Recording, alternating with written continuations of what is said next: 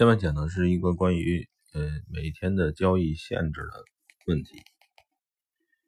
嗯，交易有一个不同于别的行业的方面，就是说你有可能可以一年三百六十四天都赚钱，但是呢，有一天亏钱亏的太多，把你这前边的三十六呃三百六十四天的盈利都亏光。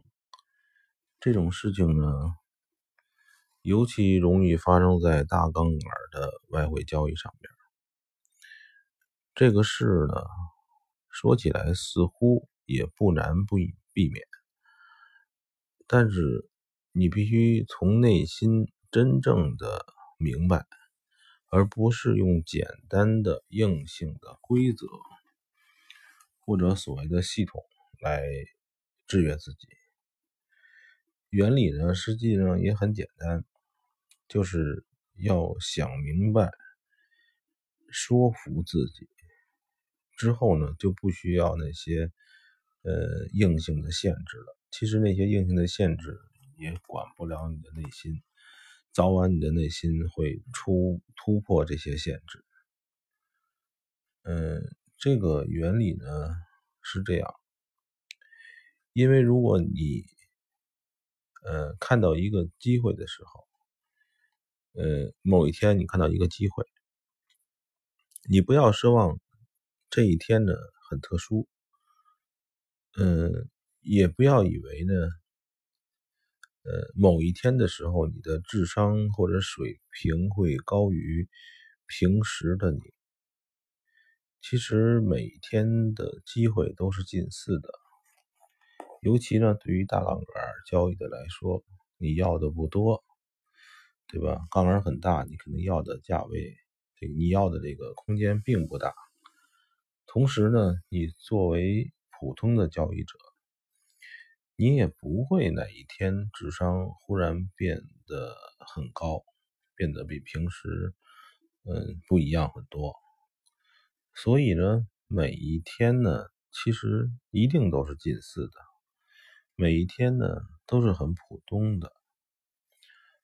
不管是咱们说客观的市场，还是主观的你自己，这一年三百六十五天，它都是非常相似的，呃，没有哪一天不一样。如果呢，你能够把每一天都普通话，把你自身也进行了这个普通话，嗯。没有心里没有这个奢望，哪一天呢？呃，是这个特殊的，而且也不奢望哪一天你个人变成了英雄，就是英雄成成英雄的那种那种感觉。这样下来呢，你就不需要约束，不需要强硬的这种约束力。嗯，可以想象，就是说。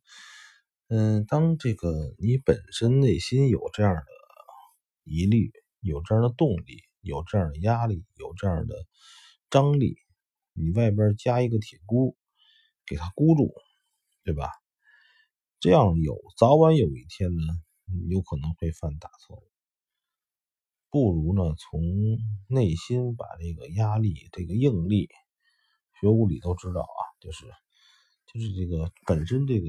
就跟那个拱桥似的，它自己自己是有应力的。这拱桥的应力是好的，它有些这个机械零件它里边应力就是不好的。